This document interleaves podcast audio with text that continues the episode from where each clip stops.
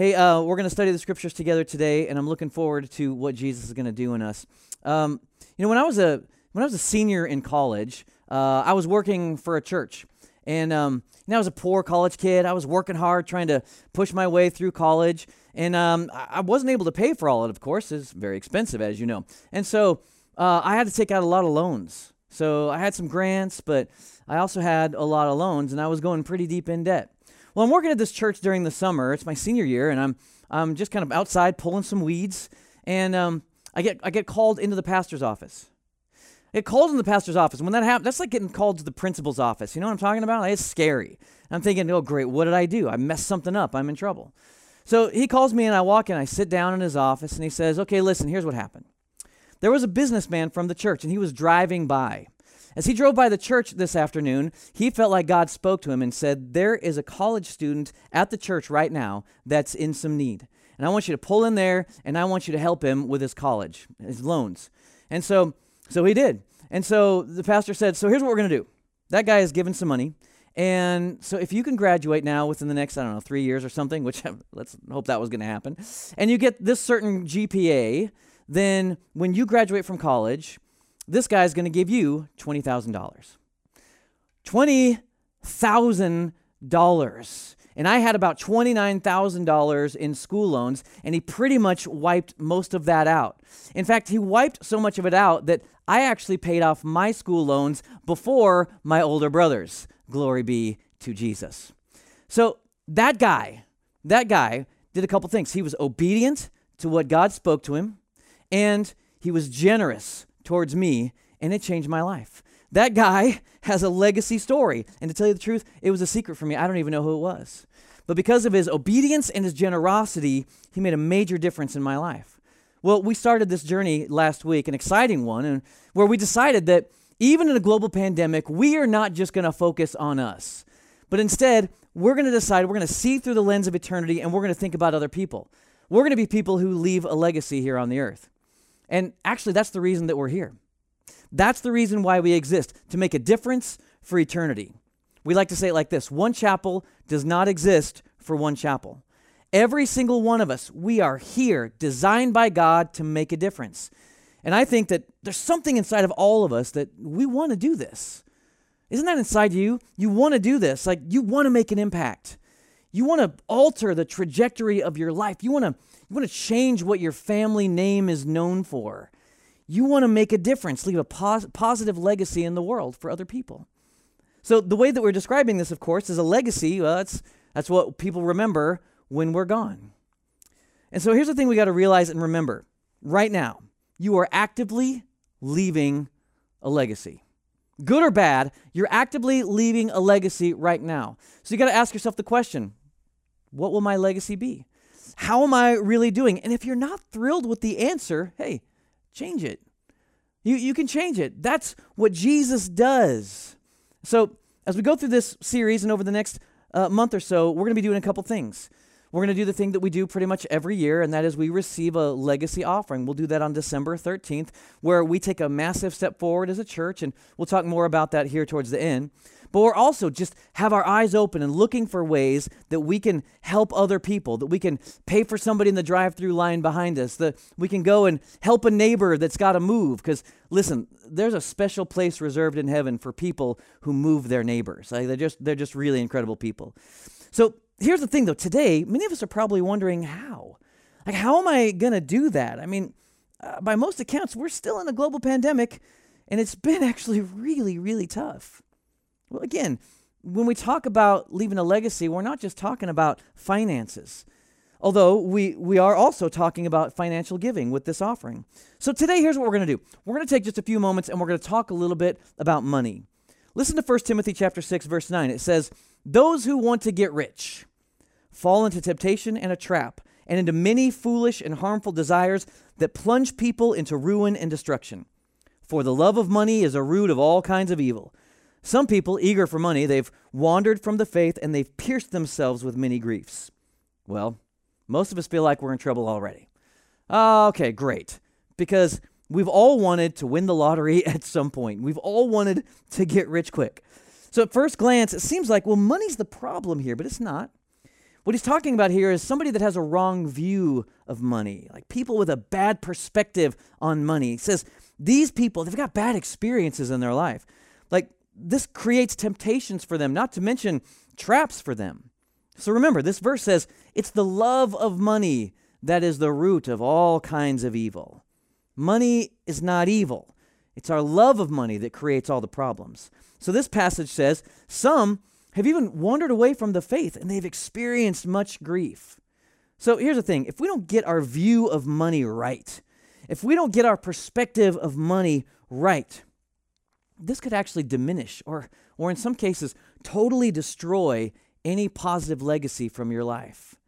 And honestly, none of us have to experience any of that. Listen to what Luke 12 34 says. It says, And you know it, for where your treasure is, there your heart will be also.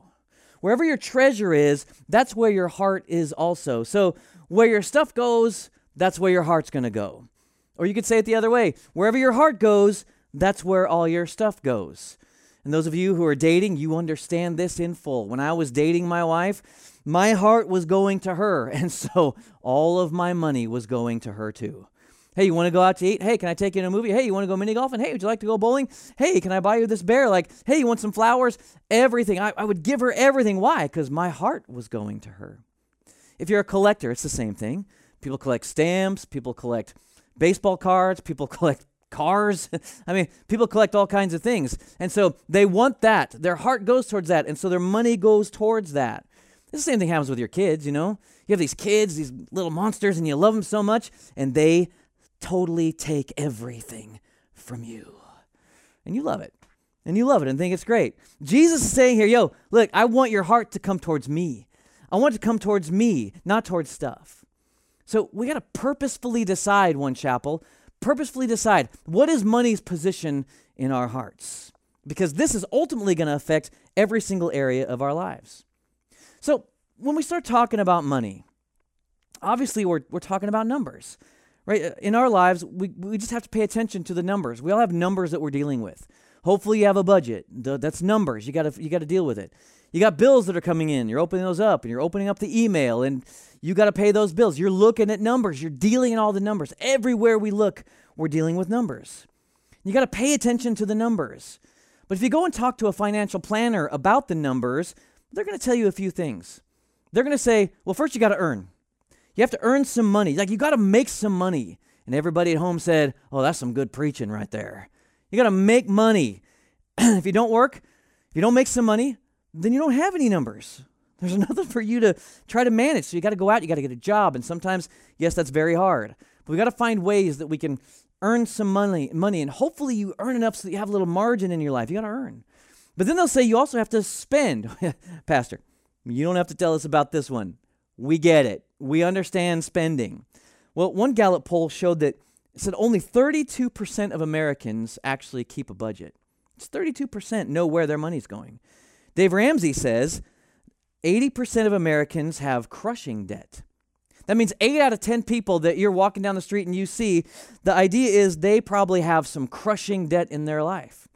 Many of you know what I'm talking about. You know, you, you got you got too much month left at the end of the money. You know that feeling? For some people, that's because there's a little irresponsible in their spending, but for others, man, life just happens. Emergencies came and you're in debt. They'll also say, not just those, but you need to save. You got to save money. you're like, yeah, right. Listen, I'm just telling you what the planners will say about the numbers. And honestly, this isn't just an issue of finance. This is actually a biblical issue too. Like Proverbs 21:20 says, "The wise store up choice food and olive oil, but fools they gulp theirs down. So the wise, they store up, but fools, they get rid of all of it. They spend it all. So it's not just financial planners. The Bible says, look, don't spend everything, don't get rid of it all. One study says that uh, the average American spends 136% of their income. People at home said, this is not good preaching. I know it's tough. But listen, I just want to encourage you like try to take some baby steps towards towards saving up some money. Do what you can. But they'll also say you don't just need to save, but you need to invest some money.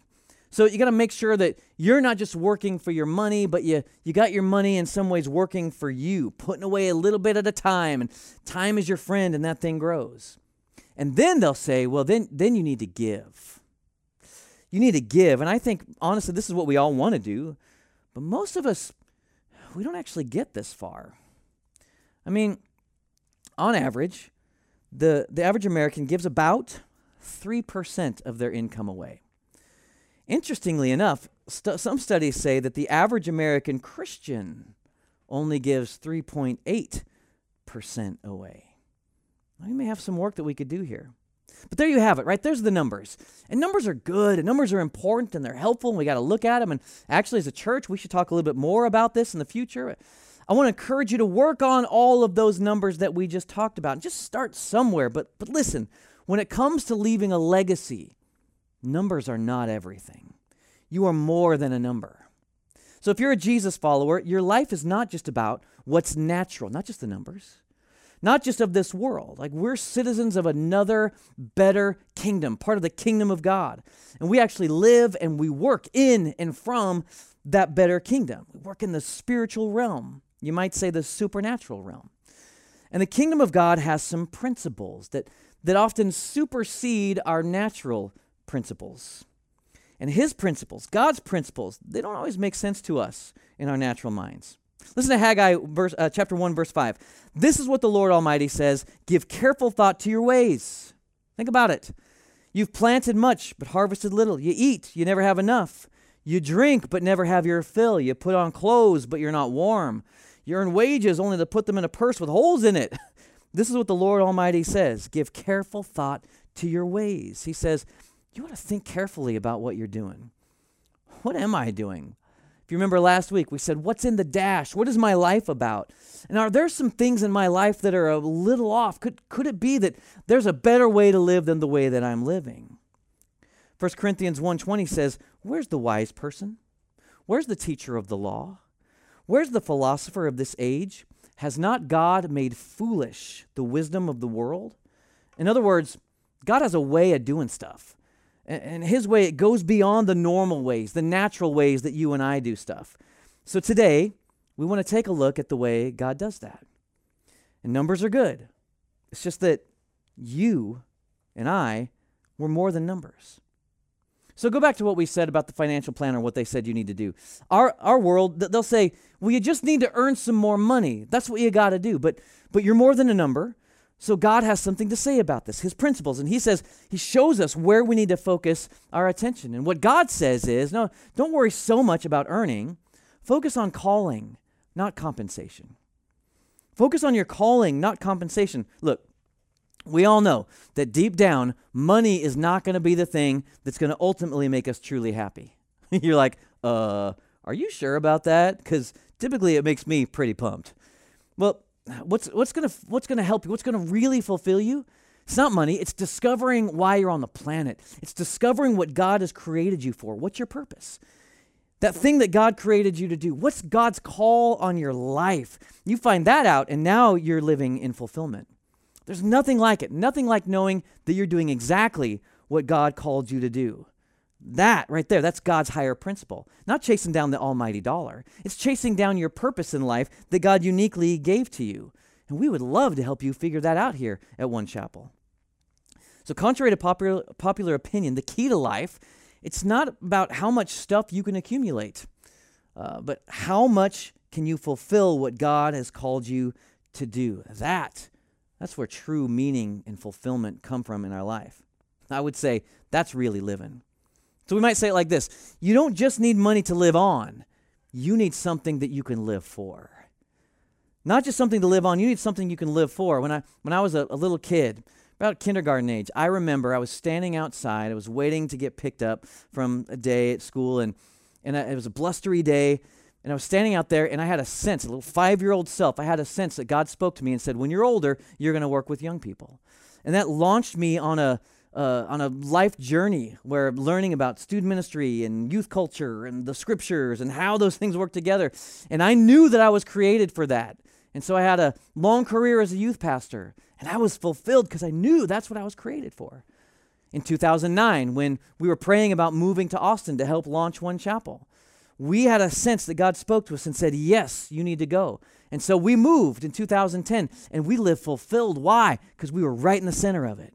Same thing happened in 2016 when I felt like God was speaking to me to go and be the campus pastor for Kyle. I stepped into Kyle with fulfillment. Why? Because I knew God called me to do this right now. And even recently, as my role in Next Gen and online campus pastor, we're easing our way into that. I know that God is speaking to me about that. So I wake up in the morning feeling fulfilled because I know that I'm doing what God has called me to do. Listen, I'm not an anomaly. You can have that too. Acts 20 24 says, However, I consider my life worth nothing to me. My only aim is to finish the race, complete the task Jesus has given me, the task of testifying to the good news of God's grace.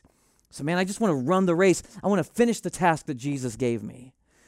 So people will also say, well, not just earn, but you gotta you gotta control your spending. Man, you gotta you gotta do a better job on your spending. God says, yes, that's good, but but focus on contentment, not consumerism. This is the higher ideal. You're more than a number. I don't have to tell you that we live in a culture that just wants more. I want it all, and I want it right now. In fact, we're not super good at being patient. We want what we want. We live in an instant society. You don't believe me? How do you feel when somebody, when, when somebody, uh, you text somebody and they don't text you back immediately? You're like, what in the world? What is happening? What is wrong with this person? We want it now. Uh, if we're watching a TikTok video, if it's not fun in like the first two or three seconds, we're like, okay, yeah, on to the next one. I don't care about this. We are the culture that created a tracker for our pizzas online because we can't wait for it to show up at our house. Hey, babe, hey, babe, they're putting the toppings on right now. Not going to be long. Toppings are getting on. Oh, babe, it's going in the oven. I mean, this is who we are. Like, we want it right now. We live in a consumer driven culture. We want more. And actually, a bunch of that consumerism has snuck into the church. And so we've lost the spiritual value of contentment. Here's what Luke 12 15 says Don't always be wishing for what you don't have, for real life and real living are not related to how rich we are. Honestly, when you look at the stats, you see that the, the happiest people are the ones that don't have very much. Usually, the more stuff you have, the more worry and the more stress start to creep in from it. Philippians 4:12 says, "I know what it is to be in need, and I know what it is to have plenty. I've learned the secret of being content in any and every situation, whether I'm well fed or hungry, whether I'm living in plenty or in want. Okay, good, but but how? Like what's the secret? Cuz I just want a lot more stuff. What's the secret? What am I supposed to know? Well, we have to discover that in every single situation in which we find ourselves, we're blessed. Why? Well, because we realize Jesus is more than enough for me. We got to get to the place where we realize Jesus is more than enough. And when you get to that point, you start to realize, well, contentment, it isn't getting what you want, it's realizing what you already have. And I already have so much. Listen, we're entering into the holiday season, and everybody's going to be telling you, you got to spend more, spend more money, you got to get more. I mean, with this season in COVID, we don't just have one Black Friday, we have like three to six Black Fridays. They're happening all the time. So don't do it. Resist it. Just say, no, I don't need more. I don't need it. This is the key to contentment, by the way. It's gratitude. God, thank you for what I already have. Gratitude is the answer. You can live content. Then people will say, well, you don't just need to save. Uh, you just, sorry, you just need to save. But God says, well, there's actually more than that. You need to focus on being God dependent and not being independent most of us look into our bank or our savings account as kind of a safety, right? We, we even use words like financial security. So if a rainy day comes, or God forbid, a global pandemic, I know that I'm going to be secure because I have this savings. And saving is good, it's a biblical principle, but it can't be your source of security. It's not. Ultimately, it cannot save you. Proverbs 18:11 says, "The wealth of the rich is their fortified city." They imagine it a wall that's too high to scale. So the author's saying, well, they see money like a wall. They see it as their protection. But here's the problem there's no actual wall, it's a figment of their imagination. And ultimately, it won't keep them secure. Only God can do that. So we just have to decide I'm going to live a life that's going to trust God alone. I trust God to take care of me. I trust God to take care of my family. I trust God for my needs. I trust Him. You know, the most generous people in America, studies show it's people who are poor, where the percentage of giving per income is highest among the people who don't have. Why are they the ones that, that give the most? Well, it's because they already know their money is not going to do much for them. They know that that's not their security. And that's why the author in Proverbs wrote Proverbs 30, verse 8, he said, Keep falsehood and lies far from me. Give me neither poverty nor riches, but give me only daily bread. Otherwise, I might have too much and disown you and say, Who's the Lord? By the way, this is also the way that Jesus taught us to pray. Just pray for daily bread. Listen, this is incredible wisdom right here. It reminds us that we all have needs, and just for today is my focus. So I remain dependent on God, not myself and not my bank account. So I can start to say, look, I don't trust in riches. I just trust in the one who richly provides. And he does. So then people will say, well, all right, but we need to invest. And yes, that's a good thing. But God says, I want you to focus on stewardship, not so much ownership. Ownership is good. But focus on stewardship, not ownership.